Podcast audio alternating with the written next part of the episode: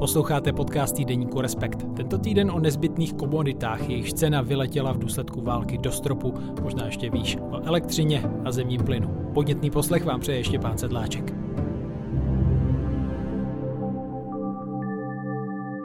Dnešním hostem je můj kolega z redakce Jiří Nádoba. Ahoj. Ahoj. Jiří, ty si toho v poslední době o energetice napsal do Respektu docela dost. Taky si byl na cestě v Norsku. Pojďme si rozebrat tu aktuální situaci. Státy Evropské unie se eh, v rámci těch protiruských sankcí v důsledku války na Ukrajině shodly na zásadním omezení importu zemního plynu a ropy. Aktuálně hledají tedy kým dlouhodobého dodavatele těchto surovin nahradit. Rusko také nevypočítatelně utahovalo koho kohouty. V důsledku toho zdražily ceny energií a země řeší, jak to tedy udělat, aby to domácnosti i firmy zvládly. Řešilo se to minulý týden na neformálním samitu v Praze na úrovni premiérů a prezidentů. Tento týden o tom jednali v Praze také ministři 27 zodpovědní za energetiku a příští týden by tedy měla konkrétní návrhy opatření představit také Evropská komise. Jak si myslíš, že by mohlo to společné evropské řešení vypadat? Jedna z těch věcí, o kterých se hodně mluví, je, že by vznikla jakási platforma pro společný nákup plynu napříč Evropou. Tak to zní jako docela rozumné řešení. Nevím, jak eh, bude jako prakticky proveditelné, ale pokud by skutečně jako vznikla velká dohoda všech zemí 27, mm, tak aby si navzájem jako nekonkurovali a třeba do toho zmíněného Norska nebo za katarským emírem nejezdila každá delegace zvlášť, ale vyjednávalo se to jako jeden blok, tak mm, to by určitě pomohlo. To je jedna věc. A druhá věc, o které se mluví už minimálně měsíc, je vymyslet co si jako cenový strop na dovážený plyn. Ale zatím není úplně přesně jasné, jak by to celé mělo vypadat. Jestli tedy jako Evropa bychom si bouchli do stolu jako jeden muž a řekli, že nedovedeme ani kubík za víc než X, tak nevím, jak moc by to fungovalo. Tam je oprávněná námitka, že potom ti, kdo nám eh, ten plyn přivážejí, hlavně tedy v těch eh, lodích se skapalněným plynem, tak by je mohli poslat někam jinam, kde zaplatí ti odběratele víc. Druhá možnost je, že by eh, se to z nějaké společné evropské kasy doplácelo, že bychom si tedy stanovili nějakou cenu a když by někdo dovezl ten plyn dráž, protože ten háček je samozřejmě v tom, že toho plynu je málo, takže by se potom nějakým způsobem doplácel. Taková maličko analogie k těm našim stropům, co máme tady na elektřinu a plyn od příštího nového roku. Čili tohle jsou asi dva směry, o kterých se nejvíc mluví a jak eh, opakují všichni, kteří se tomu věnují, ďábeli v detailech, takže uvidíme, s čím příští týden eh, přijdou ti, co to připravují. Na úvod je asi dobré si trochu ujasnit, o čem se bavíme, protože na jedné straně je zemní plyn, druhé také elektřina. Ale ono to spolu eh, souvisí. Myslíš, že bys mohl zjednodušeně vysvětlit, proč se nedostatek zemního plynu tak významně může podepsat na ceně elektřiny, i když třeba ty plynové elektrárny tvoří jen malou část celého toho výrobního koláče, nebo relativně malou. Jo, tak tohle je zásadní otázka, která vrtá hlavou mnoha lidem. V Česku tolik elektřiny z plynu nevyrábíme, takže o to víc. Ten důvod je ten, že ta elektřina ve finále, když se vyrobí, tak je jenom jedna eh, nějak se jakoby neliší od toho, jestli je vyrobená z jádra nebo z plynu. A druhá věc je, že elektřina funguje už nějakých 13-14 let v Evropě jako každé jiné zboží, každá jiná služba, volně se s ní obchoduje, hranice by měly být otevřené, jsou tam jenom nějaká jistá technická omezení, jak moc je silné vedení napříč těmi hranicemi, kde, ale eh, pro velkou část Evropy je tohle už dneska vyřešené, ty trhy jsou hodně propojené, elektrony tečou tam a zpátky z Německa do Česka, z Česka do Německa, na Slovensko. Ten svět je propojený vlastně dneska z Francie až po Rumunsko v jeden takový velký blok. Jo. A na tomhle otevřeném trhu, který nám docela dobře sloužil posledních deset let před válkou, ty ceny elektřiny nejen, že stagnovaly, oni vlastně i trošičku klesaly, což ve světě, kde obvykle ceny maličko rok od roku rostou, tak je vlastně zvláštní. A jedním z důvodů je ten, že prostě byla na tom trhu nějaká konkurence, ten trh byl otevřený, tak jak to známe prostě z každého jiného zboží, kde si toho jakoby užíváme, ať už jako spotřebitele nebo jako země, která je na exportu závislá. No a e, ten háček je v tom, že ta cena se určuje podle toho zdroje, který je ten poslední, který doplní tu poslední poptávku. Jo? Prostě dokud je nějaká poptávka po elektřině, tak se zapojují další a další zdroje a až ten poslední, který dá nějakou cenu, tak když tu cenu ti ostatní akceptují, tak na téhle té ceně se uzavře ten trh a tuhle tu cenu platí všichni. Tohle je ale taky jako přirozený zákon. Poptávky a nabídky. Přesně tak a vlastně jako s jakýmkoliv jiným zbožím. Třeba dobrá analogie s ropou. Jo, v arabské poušti by dokázali vytěžit ropu za zlomek toho, kolik ta ropa stojí, ale oni ji neprodávají za nějakou svoji výrobní cenu. Jo? Prostě oni ji prodávají, kde se prostě potká ta poptávka s nabídkou a inkasují na tom tu díky, která je v jejich případě větší, třeba v Severním moři těžit ropu je náročnější, ale pořád se to zapojí ve chvíli, kdy ta poptávka je dostatečná. Jo? A takhle je to podobně s těmi elektrárenskými zdroji. Takže ti, kdo vyrábějí levněji, třeba z uhlí nebo z jádra, tak eh, inkasují teď velké zisky. Eh, to známe celou tuhle tu debatu, že jo, z posledního měsíce, ty zisky se jim teď budeme snažit nějak zdanit. Tyhle ty výběry si teda vezmeme do státní pokladny a budeme se s nimi snažit nějak kompenzovat spotřebitele, aby to zdražení nebylo tak kruté. Ty si tady, myslím, docela pěkně objasnil to fungování trhu s elektřinou, ale často, když o tom lidé přemýšlí, tak mají tu zprávu o tom, že jsme exportérem elektřiny jako Česko a někdy i přemýšlejí o té přenosové síti a tom trhu jako eh, o takovém soběstačném ostrovu. Teď ty jednotlivé evropské země přišly teda s národními recepty různými na řešení té energetické krize a nejen teda v Česku padaly ty návrhy, že by se mělo využít toho, že tedy jsme schopni levně vyrobit eh, energii a nechat si pro sebe. Eh, ty si tomu věnoval v aktuálním čísle Respektu článek, kde vysvětluješ, proč to není tak jednoduché, jak by z laického pohledu se to nabízelo. Pro lepší představu tam používáš takový příklad s pradím prádla v pračce, na kterém teda ilustruješ ty výrobní náklady, tak mohl bys víc z nich? No tak to s tou pračkou, to jsem spíš uvedl tak jako na úvod pro to, aby bylo jasno, o čem se vlastně bavíme, protože když se řekne kilowatt hodina, megawatt hodina, tak eh, já za sebe se musím přiznat, že loni touhle dobou jsem úplně přesně nevěděl, kolik je cena za jednu kWh u mě doma a ani jsem přesně nevěděl, kolik těch kWh spotřebujeme. A troufnu si tvrdit, že to mohla být možná situace v velké části našich čtenářů, jo, že slyšel jsem takový názor, že jsme tady žili deset let v nějaké energetické nirváně, že ty ceny byly prostě hodně nízké a většina lidí to prostě neřešila nějak intenzivně. Jo. Takže aby jsme si teda na začátek řekli, co to vlastně je ta hodina, tak máme tak trošku v hlavě, ne, že 100 watová žárovka, když teda spotřebuje teda 100 W, ale vlastně 100 watová žárovka už dneska tu už vlastně doma nikdo nemá. Tak uh, jsem to vzal na tu pračku a našel jsem jako v takových tabulkách, že kvalitní pračka, že jí stačí 1 kWh na to, aby zvládla dva cykly. Tak taková, řekněme, starší pračka, kterou máme většinou doma, tak plus, minus 1 kWh jedno praní. Jo? A tohle to má teda stát dneska 6 korun, ne dneska, od nového roku, díky tomu stropu, plus ty distribuční poplatky, daně, tyhle všechny možné věci, takže vláda říká 7 až 9 korun se vším všudy. Jo. No a teď proti tomu stojí to, na co si narážel, mm-hmm. že my přece víme, že tady v těch našich starých dobrých jaderných elektrárnách dokážeme tu elektřinu vyrobit levněji. Dokonce třeba Čes byl plně jako spokojen s cenou, která byla třeba poloviční, čtvrtinová proti těm cenám, kde se jsou dneska na trhu a v letech před dvěma, třemi lety prostě měl skvělé výsledky. Takže proč si vlastně nevzít ten levný prout tam z toho Temelína, bylo by všechno vyřešené, že jo? Obejít tu burzu, že jo? No ano. Ono by to vlastně asi jako teoreticky šlo. Jako to není úplně, že jako fantasmagorie. Mohli bychom si prostě říct, pojďme to tedy celé uzavřít, tenhle ten volný trh, jak jsem o něm mluvil na začátku, teda zrušit, elektřinu nějak vyjmout ze světa, jako jsou automobily, iPhony, Coca-Cola, eh, všechno možné další zboží. A eh, pojďme si prostě udělat tady soběstačný ostrov, že to, co si vyrobíme, tak to si taky spotřebujeme. A je třeba jako asi přiznat, že hypoteticky by to asi jako možné bylo, kdyby někdo si opravdu chtěl prosadit svou a věděl to jako, jako správnou cestu. Ale, uh, Ale není to úplně dobrý nápad. Já myslím, že to rozhodně není dobrý nápad. Jo. Že není dobrý nápad opouštět eh, volný trh evropský, to si myslí i energetický expert Asociace pro mezinárodní otázky Oldřich Sklenář. Tady jeho pohled na věc. Znamenalo by to určitý projev nesolidarity, který by se nám potom mohl velmi rychle vrátit.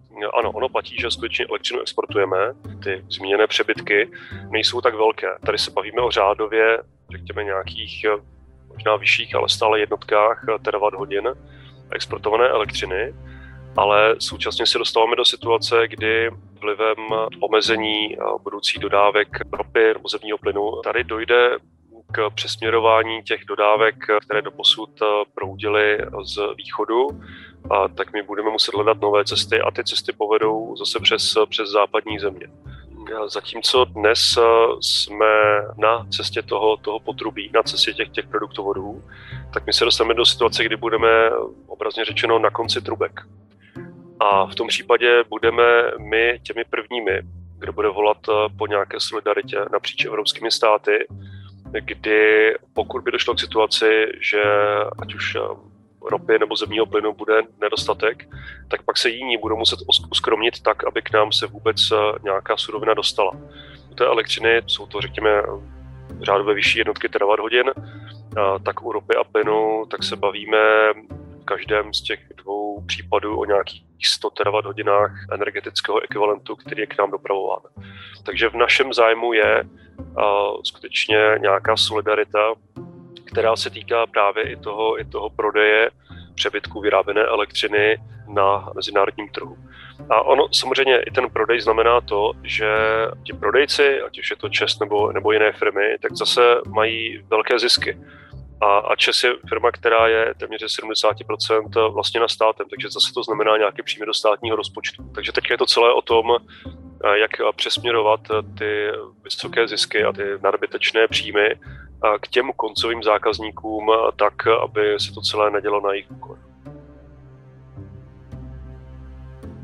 Eh, no, takže jsme to slyšeli, tak to je jedna z věcí, je to takové jako vrcholně netaktické. Jo. My prostě si vezmeme jednu věc, která teď samozřejmě je hrozně důležitá a jeví se jako taková životní nutnost. Jo. Eh, je to životní nutnost, všichni potřebujeme elektřinu. Tak, že si ji teda jako vyčleníme z toho a zbytek bude fungovat dál jako dřív, no, tak to úplně není, že tak tím vlastně pohřbíváme tu myšlenku toho, na čem tady 30 let žijeme, nebo 20. Tak to je jedna věc. Druhá věc je, že to není ani jako právně možné, tak podepsali jsme nějaké smlouvy, že je tady volný trh. Čili jsou tam i nějaké sankce, řekněme. Předpokládám, že jo, asi, že to teda jsem úplně takhle právně neskoumal, ale jsou to prostě evropské dohody podepsané v, v tomhle směru, zase z kterých my těžíme jako málo kdo. Další věc je, že to má je trošku jako praktický háček, protože ta elektřina je třeba na příští rok už hodně vyprodaná. Jo, takže my si nemůžeme nechat něco, co už je prodáno.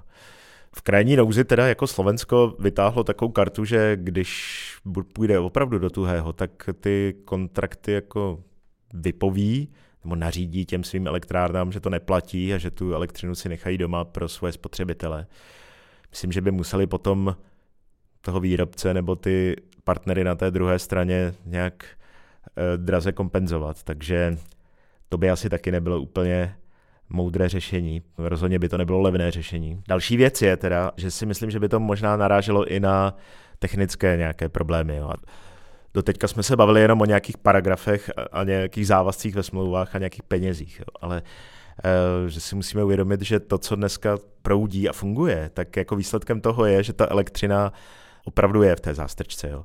A kdybychom se do toho začali nějakým způsobem vrtat a něco tady oplocovat, křižovatku zemi, která je uprostřed tady tohohle velkého prostoru evropského, kde elektrony proudí tam a zpátky, tak um, dneska už jsou ty sítě tak propojené, že třeba některé části Česka jsou hodně závislé na těch dovozech v některých částech dne.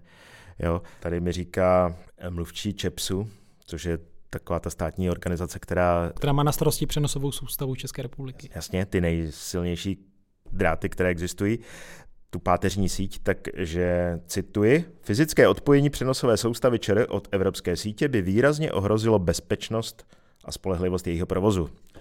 A když to probíráš s jinými lidmi, dalšími, tak jako, jsou tam taková varování, že tady už se opravdu zahráváme s něčím, co může skončit třeba nějakým blackoutem někde jo, výhledově. Zvlášť kdybychom jako úplně rozsekali celý ten evropský trh eh, na 27 jako součástek. Jo. Tak 14 let to budujeme dohromady, asi by úplně ze dne na den Zvlášť, když teda teď vymýšlíme nějaké nouzové řešení jo, pro nějakou doufejme časově omezenou dobu, kdy máme jako extrémně vysoké ceny plynu, z toho extrémně vysoké ceny elektřiny, tak snažíme se udělat nějakou jako záchranu pro tenhle okamžik a ne zahodit všechno, co dlouhou dobu fungovalo. Navíc eh, teda, když se vrátíme ještě k té finanční části, tak eh, už teď to tak vypadá, že část těch nadměrných zisků se vlastně podaří udržet a pomocí přerozdělení zase vrátit zpátky.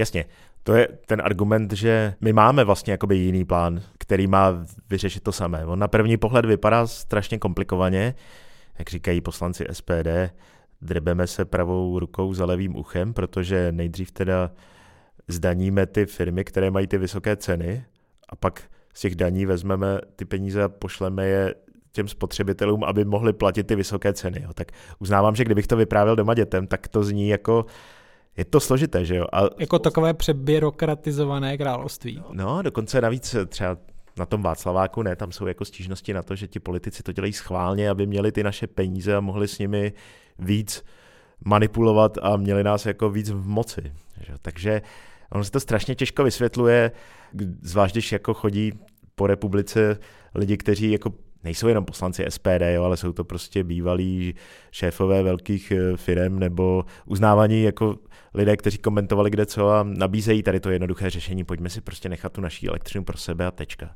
Ty už jsi zmiňoval ten příklad Slovenska, když přihledneme k těm opatřením, k nímž v rámci řešení energetické krize, tedy hlavně třeba zastropování cen energie, přistoupila česká vláda, tak jak si podle tebe v tom mezinárodním kontextu, evropském kontextu vede? Já si myslím, že ty, ta česká opatření jsou docela rozsáhlá, že jsme byli jedni z prvních, kdo vůbec udělal něco jako cenový strop. Ta vláda se tomu dlouho bránila, bylo to něco, co jde trošku asi proti mentalitě středopravicové vlády, ale nakonec to potom dostalo až jako zase takový druhý extrém, že některé ty strany vládní koalice prý byli proto udělat to tak rozsáhlé, že dáme ten strop úplně všem, jako i velkým podnikům, nehledě na nějaké evropská pravidla, že prostě musíme udělat pořádné gesto, ať to stojí, co to stojí. Jo. Tak naštěstí to skončilo někde jako mezi, protože přece jenom tady ta myšlenka, že do toho opravdu nemůžeme poslat jako cokoliv, je taky dobře, že se jí držíme. Jo? Přece jenom jako náš rozpočet má schodek už čtyři roky po sobě kolem 300 miliard, ten státní dluh naskakuje docela eh, radikálně, eh, tak tohle taky nejde dělat do nekonečného. Ale takhle, k tvojí otázce, jak si stojí ta vláda, eh, co se týče těch opatření. Tak já myslím, že jsou docela široce pojatá. Prostě nikdo nebude platit víc než 6 korun za tu samotnou cenu elektřiny, plus nějaké ty další teda příplatky, 3 koruny za plyn, platí to pro domácnosti, veřejné instituce, malé podniky, dokonce i velké podniky, které jsou na nízké hladině napětí, aspoň tak to teda to ministerstvo průmyslu zatím říká. Myslím, že tohle je taky trošku na hraně s těmi evropskými pravidly, že ve finále teda bude třeba pobočka banky mít dotovanou elektřinu, protože je na nízkém napětí, to už je trošku podivné. Ale jako tak dobře, přináší to prostě nějakou jistotu, že ty ceny neuletí úplně do nějakých extrémů. No a proti tomu je ta víra, že se nám podaří aspoň část těch peněz vybrat skrze všechny ty možné daně, které zdaní ty energetické firmy a s okolností teda zase ty banky z nějakých vyšších zisků, které v téhle době tyhle ty společnosti generují, tak eh, já si myslím, že to úplně nevejde, že se nepodaří vybrat tolik, kolik se rozdá ale ta myšlenka v zásadě jako zhruba, zhruba sedí. A tam jako ještě jedna taková e, zapeklitost, že ti, co argumentují pro co největší jako dotování, tak nejen, že je tam ten rozpočtový problém, ale my si musíme taky uvědomit, že když to začnou dělat všechny země v Evropě, tak se jako rozjede nějaká spirála dotování, zvlášť teda v těch podnicích. A může se to dostat do takových extrémů nebo do takových potom pozit, že zase začneme křičet obráceně, protože když Německo začne velkoryse dotovat, a mimochodem oni už to oznámili 200 miliard eur, tak e, najednou zase začneme, a prý se o tom tak mluvilo minulý týden na tom summitu státníků v Praze, že tohle si přece nemůžou ty ostatní země dovolit, tak pojďme to pro boha nějak koordinovat, jo. Takže na jednu stranu se ty vlády předhánějí, mají takový nějaký žebříček, někdo to počítá, jak moc kdo pomáhá. Ta česká vláda se chlubí, jsme čtvrtí, když pak spadne, protože někdo jiný schvál něco jiného, tak jí to někdo v televizi vyčítá, tak oni ne, ne, ne, to my zase budeme čtvrtí, až se do toho započítá tady to. tak myslím, že jsme pořád na jednom z těch předních míst, ale že není úplně jako možné v tom takhle závodit do nekonečna. No. Myslím, že se to drží na nějaké míře, která, za kterou už moc dál jít nepůjde. No. Samozřejmě budou to extrémně náročné časy, ale proti tomu jednoduchému řešení, proto o tom mluvím, jakože nechme si tu českou elektřinu, tak je tady jiné, které je docela funkční. Ano, nějaké ty i záchranné sítě, řekněme, jsou připravené a teď teprve ta zima ukáže, jak moc budou potřeba a jestli budou stačit. Je to tak a naštěstí teda optikou běžné domácnosti ta zima je vlastně vyřešená. Jo? Prostě nikdo nebude platit víc než 6 korun za elektřinu, víc než 3 koruny za plyn a budeme se muset modlit, že to na konci nějak vyjde v tom rozpočtu a že z toho nevznikne nějaké úplně šílené předlužení, že by Česká republika se stala nějakou nevěrohodnou zemí, která tady nějak hazarduje, typu, jak se to přihodilo i takové země, jako je Británie třeba, že před pár týdny, když jako začali s rozpočtem a dělat nějaké příkusy případě těch zjednodušených řešení také eh, se řada z nich eh, stáčela ke společnosti ČES, což je hm, hlavní dodavatel, výrobce eh, elektřiny v Česku a ze 70% tedy tuhle akciovou společnost vlastní stát. Takže na jednu stranu by stát mohl něco nařídit, nechat si vyplatit třeba nějakou zvýšenou mimořádnou dividendu. Eh, na druhou stranu Petr Fiala eh, také opakovaně řekl, že vlastně chce podstatnou část té společnosti dostat pod plnou státní kontrolu a pak tedy moc disponovat eh, tu energií. Tak proč to není tak jednoduché a rychlé vlastně využít ten čes v té krizi? No, to je další taková složitost. Jako, tak prostě ten čes je, má fungovat jako každá jiná privátní firma, v které shodou okolností 70% vlastníme my jako občané České republiky. Jo. Čili jako korektní postup by vlastně byl, nechme ten čas vydělávat, vždyť on to vlastně vydělává pro nás a my to potom zpětně dostaneme. A ne mít ČES jako nějaké ministerstvo, které dělá nějakou jako sociální politiku eh, nebo nám jako zajišťuje levnou elektřinu. Od toho tu firmu opravdu jako vlastně nemáme. Navíc se musí řídit určitými pravidly jako akciová společnost. Což já jako bych chci říct, že vlastně chápu. Jakože je to, my si jenom jako musíme v hlavě přepnout, že ten užitek z toho je ten, že ta firma vydělá nějaké peníze, které nám pak odevzdá a ne, že chceme tu firmu použít k tomu, že e, nám pomáhá s něčím. Jako. Když se ještě podíváme na to, jak funguje ten evropský trh, tak ty si zmiňoval právě vliv e, zvýšené ceny zemního plynu. A v Evropě myslím, že vlastně ve Španělsku přistoupili k tomu, že dali stranou vlastně ten plyn. E, tak je tohle ta cesta, to iberské řešení, o kterém se mluví, že by to mohlo vlastně celoevropsky fungovat? Myslím, že by to mohla být cesta, ale je tam háček v tom, že tahle ta cesta povede k tomu, že zase toho plynu se bude spotřebovávat možná víc. A to je vlastně to, co si nemůžeme úplně dovolit, protože náš hlavní kořen problému je ten, že toho plynu máme málo a že nemáme úplně dobře dobudovanou infrastrukturu, jak ho dostat z těch lodí, které teda plují různě po moři z Kataru nebo z USA, tak eh, jak ho načerpat do těch našich plynovodů. Jo? Tak jako velkou rychlostí se staví přístavy v Německu, v Holandsku řeší se to docela rychle, všichni jsou perplex z toho, jak v Německu dokázali schválit tyhle ty věci v řádu dnů a vybudovat v řádu měsíců. Ale tak zpátky ještě k tomu, na co jsi se ptal. Čili návrh je, pojďme dotovat cenu plynu pro výrobu elektřiny a ona pak ta cena elektřiny spadne všude v Evropě. Ve Španělsku a v Portugalsku, které je tak jako trošku izolované technicky eh, od zbytku kontinentu, tak tam se to povedlo. Řešení to je pro cenu elektřiny, ale má to ten problém, že to povede ke zvýšené spotřebě plynu a to si musíme nějak rozmyslet, nějak dobře spočítat, co si v tomhle směru můžeme, nemůžeme dovolit. Takže doufám, že to někdo dobře spočítá, nějak nám předloží věrohodná čísla, přijme nějaká správná řešení. To uvidíme v těch následujících týdnech, rozhodně se o tom mluví, je to jedna z možností. Přidám k tomu ještě pohled Oldřicha Sklenáře z Asociace pro mezinárodní otázky. Tohle je třeba cesta, kterou zmiňoval na pražském summitu premiér Petr Fiala, který jsem následně i nechal slyšet v tom smyslu, že se tady rýsuje možná schoda, která by umožnila zavést toto, toto opatření. Všechno má své klady, všechno má i své zápory. To, co funguje ve Španělsku a v Portugalsku, tak nemusí zase fungovat v jiných státech. Tady je důležité si uvědomit, že Španělsko a Portugalsko tak představují relativně izolovanou část trhu, která je s jinými zeměmi, tam existuje omezené propojení.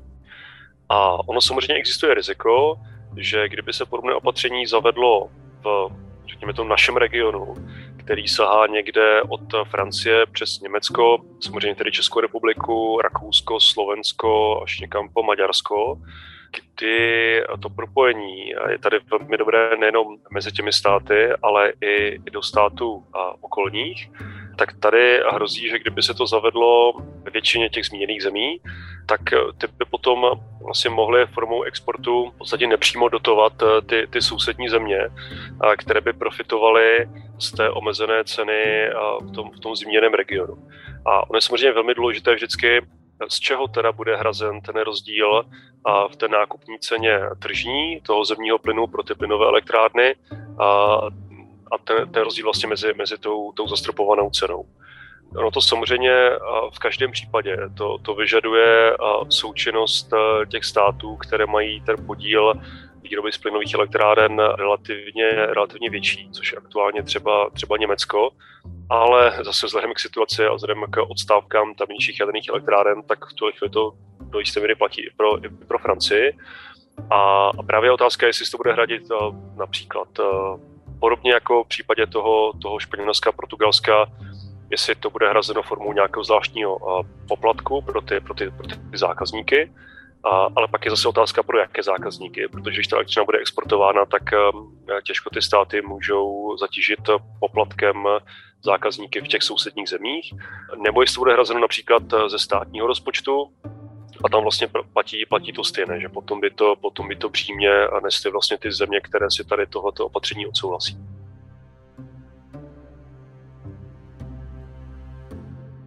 Tahle zima nebude jednoduchá. Máme se ale připravit na dlouhodobě vysoké ceny energie. Myslím, že jo. E, že prostě ano, je to přirozené. Tady to, co jsem říkal, že jsme měli energetickou nirvánu, tak ta částečně byla daná tím, že já myslím, že tohle byla ruská strategie, kterou jsme jenom neprokoukli, nebo nechtěli jsme si ji přiznat, že eh, oni prosílali ten plyn levně, eh, dokázali nejen Německo, ale i nás jako dostat do té hry, že s tím levným plynem počítáme. Hmm, že to je klíčová surovina vlastně i eh, při tom přechodu na nízkouhlíkové zdroje energie. Jo, čili naučili jsme se tuhle tu závislost a teď se musíme z té závislosti nějak vymanit a to prostě nejde stihnout za měsíce a nejde to stihnout ani v řádu roku. Teď byla zajímavá konference v rámci teda evropského předsednictví a to té rady ministrů, která se právě týkala plynu a ředitel firmy Net4Gas, která je, spravuje zase ty hlavní trubky s plynem, tak tam říkal, touhletou zimou to nekončí.